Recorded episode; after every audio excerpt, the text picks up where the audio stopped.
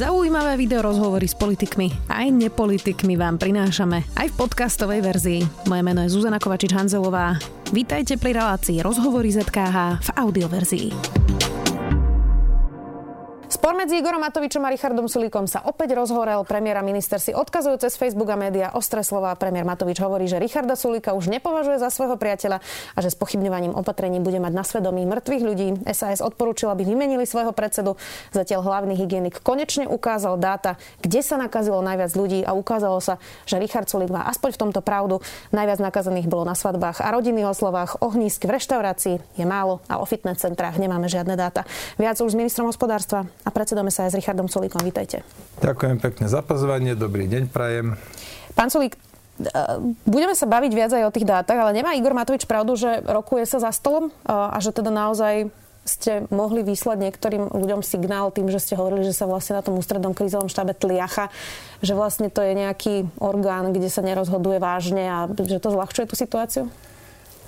Ja som išiel na ústredný krízový štáb, i keď som nemusel, lebo nie som nejakým jeho povinným členom, preto aby som sa spýtal prítomných odborníkov, kde sa koľko ľudí nakazilo. A prekvapilo ma teda poprvé, že mi bolo oznámené, že žiadne dáta e, nemajú, konkrétne hlavný hygienik pán Mikas. A po druhé ma prekvapilo možno ešte viac, že napriek tomu teda, že žiadne takéto dáta neboli k dispozícii, sa rozhodovalo o tom, čo, kedy, kde zavrieť. Takto to rozhodne nemôže fungovať. Našťastie. Od včerajšieho dňa máme predsa len nejaké dáta k dispozícii a tu vidím, v piatich reštauráciách e, sa nachádza ohnisko nákazy to nie je predsa dôvod zavrieť 20 tisíc reštaurácií. Igor Matovič argumentuje tým, že nemá ísť o ohniská a počty nakazených na konkrétnych miestach, ale zníženie mobility. Na tom sa asi zhodneme, že počas prvej vlny zníženie mobility výrazne pomohlo dostať pod kontrolu koronavírus. Keď chceme znížiť mobilitu, zružme vlaky zadarmo. Ale my ich nielen, že nerušíme, my ešte ideme pridať MHD zadarmo. Tak to poprvé. Po druhé, predsa take away, to znamená ísť do reštaurácie a jedlo si zobrať, aj to je mobilita a to neznižujeme, lebo to naďalej bude dovolené. Zakázané je si v tej reštaurácii sadnúť, čo zrovna nie je nejaký prejav veľkej mobility, keď človek sedí na mieste.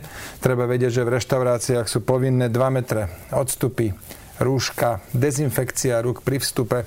Toto sú všetko opatrenia, ktoré plne podporujem a tým pádom ani si nemyslím, že tie reštaurácie preukazujú alebo, alebo uh, predstavujú nejaké ohnisko nákazy a podľa čísel od hlavného hygienika vidíme, že z 20 tisíc reštaurácií 5 je takých, kde sa nejaký počet ľudí nakazil. Som plne za to, aby sme zavreli v tých okresoch, kde je týchto 5 reštaurácií identifikovaných ako ohnisko nákazy, zavrieme v tých okresoch všetky reštaurácie v okrese.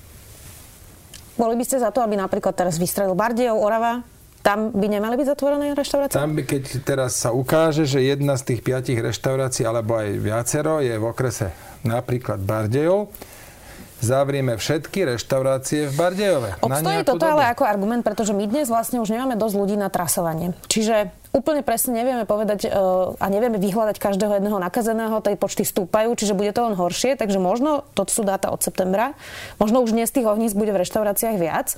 Nebolo by teda rozumnejšie to robiť naozaj podľa počtu nakazených v danom meste, okrese a nie podľa toho, že či teda sa dokáže odhaliť, že či to ohnisko bolo v reštaurácii? Alebo tak, robme akúkoľvek metódu, ktorá je len trochy, trošičku sofistikovanejšia oproti tomu, čo sa chystá zajtra na vláde, zavrieť a blok všetko. Všetky reštaurácie, i keď len 5 je ohniskom, všetky fitness, eh, fitness centra, aj keď tu nie je žiaden záznam o fitness eh, centre, divadla, kina, nič. Tak ako prečo ich zatvárame? Zároveň sú tu iné veci, ktoré, ktoré by sme mohli ob, eh, obmedziť, to už je spomínaná MHD. Všeobecne doprava je, je asi vrcholom mobility. A tam, tam sa nič nedieje. keď sme obmedzili MHD, tak to asi uškodí ale naj, e, najchudobnejším ľuďom v celej krajine, ktorí nemajú na auto. Čiže ako by sa mali dopraviť do práce, napríklad keď sme obmedzili MHD? No, ale tu len sa ukazuje e, nezmyselnosť tých opatrení. Ja nehovorím, že poďme e, odstaviť MHD, to je prakticky nemožné. Len hovorím, že nemá zmysel, keď máte nejakú máte nejaký deravý, deravé vedro a tam vidíte, že máte veľké diery, to je povedzme to MHD, nemá zmysel zapchávať tie maličké, čo sú reštaurácie, kde je 5 ohnízk, alebo kina, kde je nula. V tomto zozname, na ktorý máte aj vy pred sebou a ktorý sme teda od včera mali možnosť vidieť, e, nie sú napríklad omše. Ozvali sa už biskupy katolícky, že prečo sa teda hm. rušia bohoslužby. Na to hovoríte čo? Na to poviem to, čo aj v prípade reštaurácií, že robíme rozhodnutia na základe dát.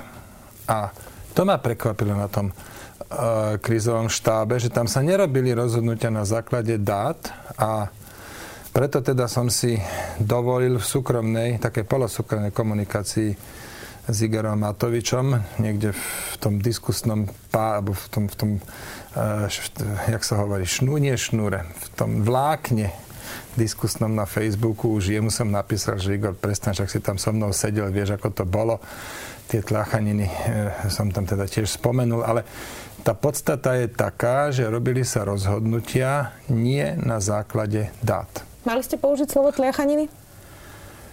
No viete, čo keď teraz vidím, že to, je, to ide byť najväčší problém na svete, tak, tak by som to slovo možno nepoužil, ale Napriek tomu, že sa môžu cítiť viacej ľudia dotknutí, tak hovorím vám, to presne, to slovo zodpoveda presne tomu, čo na tom ústrednom krízovom štábe bolo. Presne. Rozhoduje vláda a nie krízový ústredný štáb, e, ktorý má teda e, iba poradnú vlastne funkciu. Zajtra teda má byť vláda, budete hlasovať. Vy ste už avizovali dnes v Radio Express, že budete proti plošnému zatváraniu, keď vás prehlasujú? Budem prehlasovaný, nebude to prvýkrát v mojom živote, ale pokiaľ sa nikto neozve, tak si ešte nebodaj by ľudia mohli myslieť, že to je naozaj to najsam lepšie opatrenie a že všetci s ním súhlasíme. A to jednoducho nie je pravda. Predtým, ako dojde k hlasovaniu, tak navrhnem, aby sme uzavreli reštaurácie len v tých okresoch, kde je nejaké ohnisko, alebo budem pripravený sa baviť aj o tom, že uzavrieme reštaurácie tam, kde je všeobecne vysoký výskyt. OK, aj to môžeme spraviť. Keď je koncentrácia nad neviem, 1%.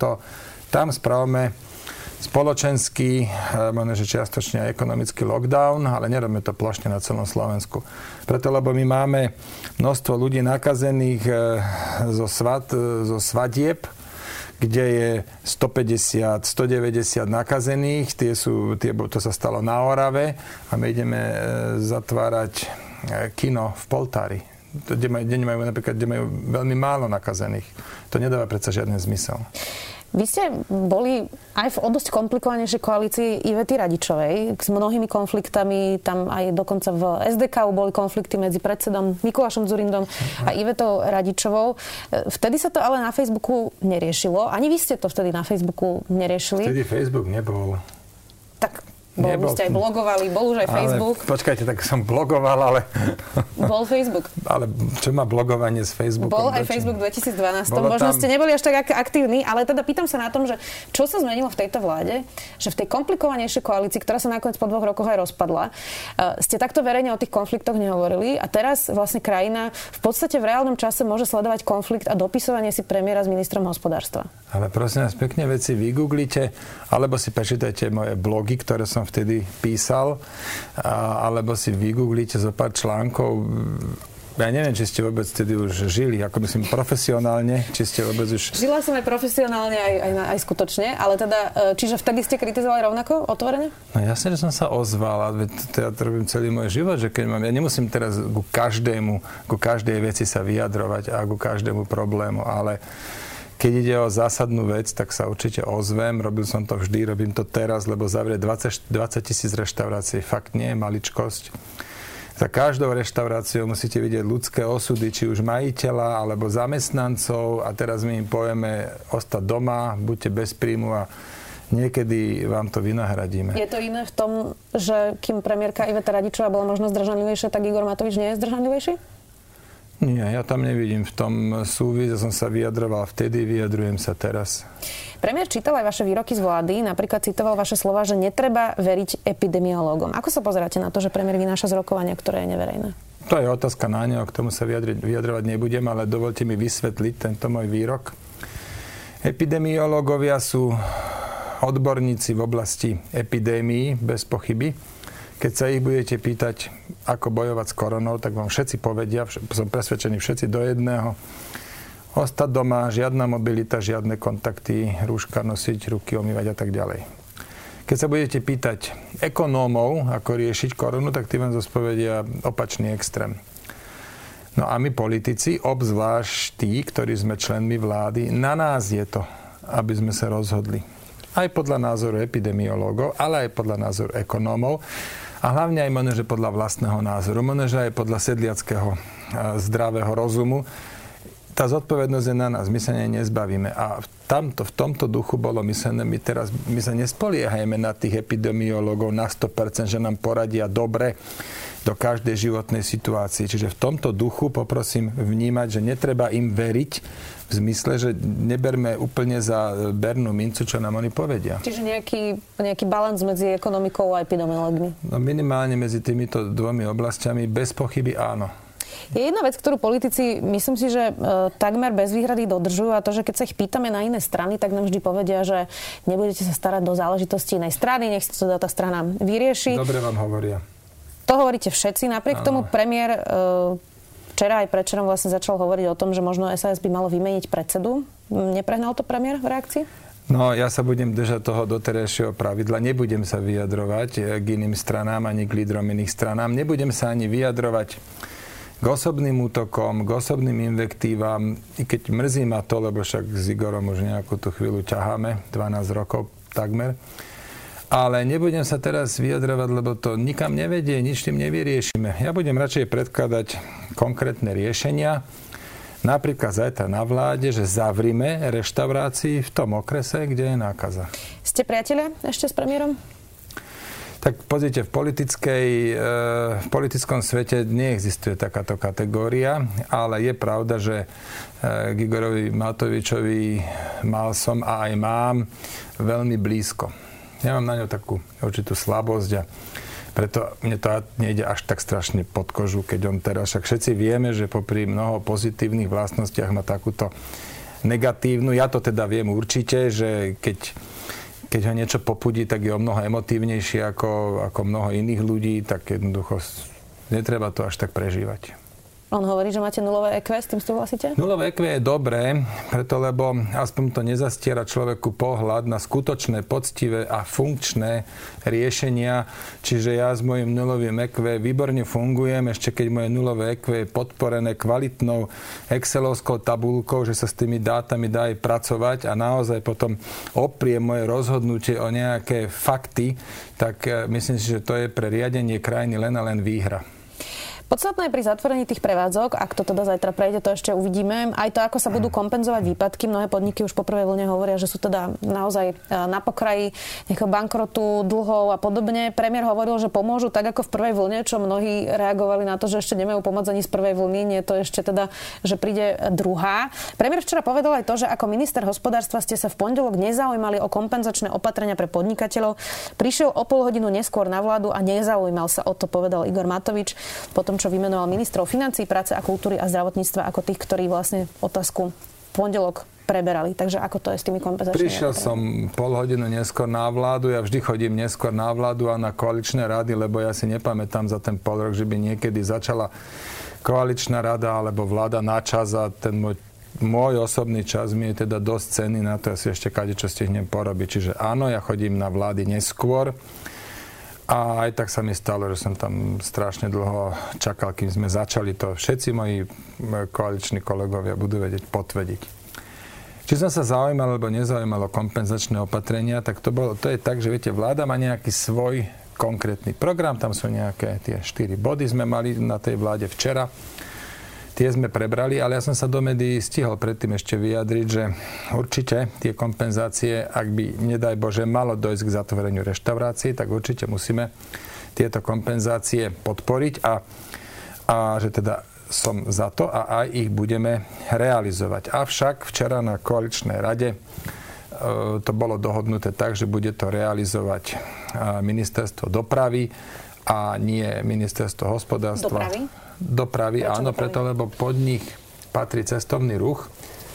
No a spolu s tým cestovným ruchom sa to všetko nejak pospájalo, takže nech sa páči, ja sa tu nebudem hádzať o zem niekto spraví ministerstvo dopravy. Majiteľovi reštaurácie môže byť úplne jedno, že odkiaľ dostane peniaze. Povedzme si teraz viacej o tom kompenzačnom mechanizme. Počas tej prvej vlny sme videli, že veľmi málo sa vyčerpalo, ako sa pôvodne, oproti tomu, ako sa pôvodne predpokladalo.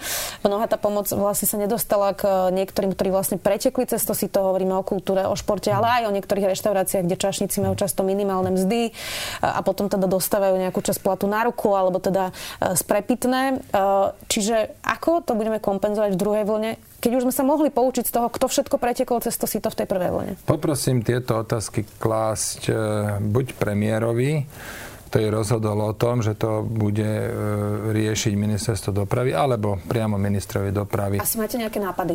E, máme nápady aj názory. Problém ale je, respektíve situácia je taká, že keď oni sa rozhodnú niečo nejako riešiť, tak ja im teraz nebudem verejne do toho mudrovať. Čiže nepoviete mi, čo by ste si predstavovali vy pod tým? Nie, my sme to mali rozpracované.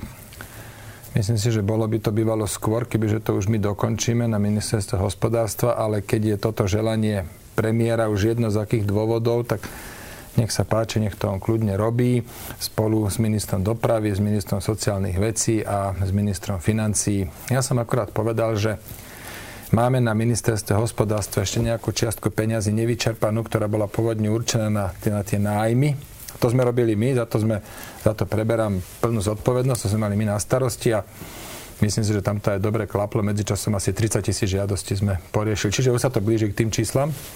Každopádne som povedal, že tie peniaze, ktoré ostali navyše, že tie samozrejme dáme k dispozícii, teda pošleme ich späť na účet teda on, on, ono to nechodí, že z účtu na účet, ale ono sa to len prepíše v tom, v tom štátnom rozpočte. Čiže tieto peniaze sú k dispozícii pre všetky tie skupiny, ktorým treba pomôcť. Máte pocit, že ste to nedostali na starosti práve kvôli tomu konfliktu, ktorý teraz je medzi vami a premiérom?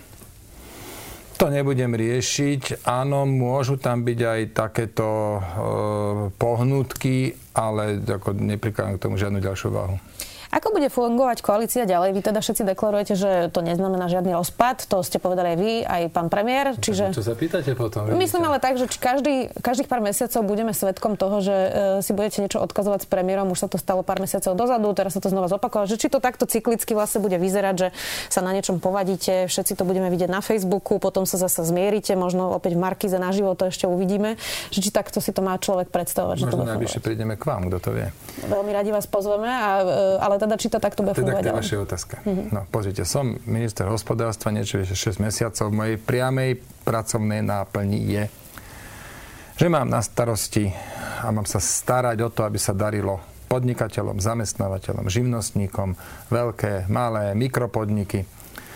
No a ja teraz, keď vidím, že vláda ide urobiť mimoriadne chybné rozhodnutie a veľmi uškodí nejakému, aj keď pomerne malému segmentu tej ekonomiky, po to poprvé. A po druhé, mal som opakovanú snahu to riešiť v tichosti za dverami, ale nebol o to záujem, tak jak takéto veci. Jednoducho mlčať nebudem. Toto nikto, kto ma pozná, alebo aj povedzme vy e, z médií, čo sledujete ten politický život, ste nemohli nikdy o mne nadobudnúť dojem, že ja by som teraz k podstatným veciam mlčal. Dva závre 20 tisíc reštaurácií je pre mňa podstatná vec.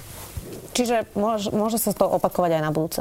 Tak bude sa to opakovať vždy, keď dojde k nejakej podstatnej veci, ktorá sa priamo týka ekonomiky a malo by dojsť k napáchaniu škôd. No jasne, že sa ozvem. Pokiaľ sa to samozrejme nepodarí vyriešiť v tichosti, za dverami, lebo mnoho vecí sa takto vyriešiť podarilo ktoré sa na média, do médiá ani, ani vôbec nedostali. Tak asi tak by to ideálne malo vyzerať. Tak to aj vyzeralo, a často vyzerá, no a potom raz za čas sa stane takéto niečo, to zase netreba tomu dávať nejakú veľkú váhu, ako Igor Matovič pri tom zmierení v Markize povedal, no tak talianské manželstvo, tak vidíte, dokonca aj talianské reštaurácie možno ostanú otvorené, alebo budú zavreté. To ešte uvidíme zajtra. Záverečná téma. Ako máte pocit, že sme sa dostali do tohto bodu, že pri tej prvej vlne sa naozaj osvedčilo všetko, čo sa urobilo, aj keď teda bol to naozaj prísny lockdown, to isté v Českej republike a teraz naše dve krajiny vlastne smerujú v podstate podľa odborníkov Čes, Česi už úplne na tú taliansku cestu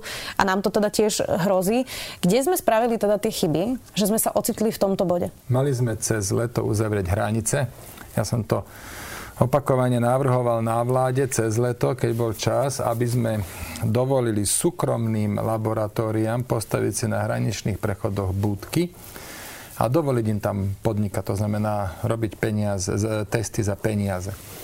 A zároveň sme mali zaviesť e, režim, kde by sme povedali, že do, krajinu, do krajiny smú len tí, ktorí majú platný test nejaký do 48-96 hodín, ktorí sú pendleri, ktorí si ten test nechajú priamo na hranici spraviť, ktorí sú šoféry nákladných aut, alebo majú nejakú výnimku, tých ale málo.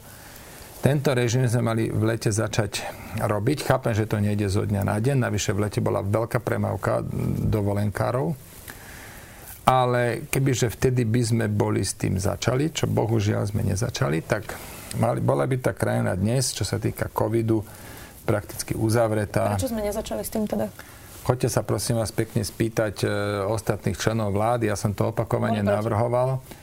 Áno, áno, boli proti, síce nedošlo k hlasovaniu, ale opakovane som to navrhoval a hlavný dôvod bol taký, že no ale to je 70 tisíc aut denne, čo je pravda, keď vrcholila dovolenková sezóna, ale aj z tých 70 tisíc bolo možno 20 tisíc boli pendleri a hlavne to klesá, počet testov stúpa. Dnes už to mohlo byť solidne podchytené a neboli by bývali teraz takéto pravdepodobne by neboli bývali takéto výskyty. My sme si tú chrontu, tú, tú hnusobu, teda, aby som to povedal slovom Igora Matoviča, my sme si, Matoviča, my sme si ju od leta opätovne naimportovali. Mal by byť niekto za toto zodpovedný? Keď sa dostaneme náhodou, Boh ochraňuje teda do bodu, že začnú zomierať ľudia, tie čísla sú naozaj zatiaľ hrozivé. Kto by mal byť za to zodpovedný? To, ja si myslím, takto otázka nestojí, preto lebo poprvé rozhoduje vláda, to je kolektívny orgán. Po druhé, vy nemôžete brať ľudí, e, za všetko možné na zodpovednosť, lebo nikto vám nepôjde potom rozhodovať a hlavne nie už po všetkom. Po vojne je každý vojak generál Kľudne by sa mohlo stať, že vtedy by sme urobili aj finančne náročné opatrenia, nič by sa nebolo stalo a dnes by ste sa ma možno pýtali, no dobre, tak od leta to, to uzavretie hraníc stálo 100 miliónov eur, to sa mohlo použiť na detské škôlky, mal by byť niekto za to zodpovedný. Čiže opatrenie s týmito otázkami tú, tú zodpovednosť treba vyvodiť v konkrétnych zákonom stanovených prípadoch a nie takto všeobecne. To je veľmi nebezpečné. Ďakujem veľmi pekne, že ste si našli čas. Budeme to samozrejme všetko sledovať, aj zajtrašie rokovanie vlády, ako teda už dopadne. Dnes si našiel čas Richard Sulik, minister hospodárstva a prezident SAS. Ďakujem. Ja ďakujem pekne za pozvanie a prajem pekný deň. Počúvali ste podcastovú verziu relácie Rozhovory ZKH. Už tradične nás nájdete na streamovacích službách, vo vašich domácich asistentoch, na Sme.sk, v sekcii Sme video a samozrejme aj na našom YouTube kanáli Denníka Sme. Ďakujeme.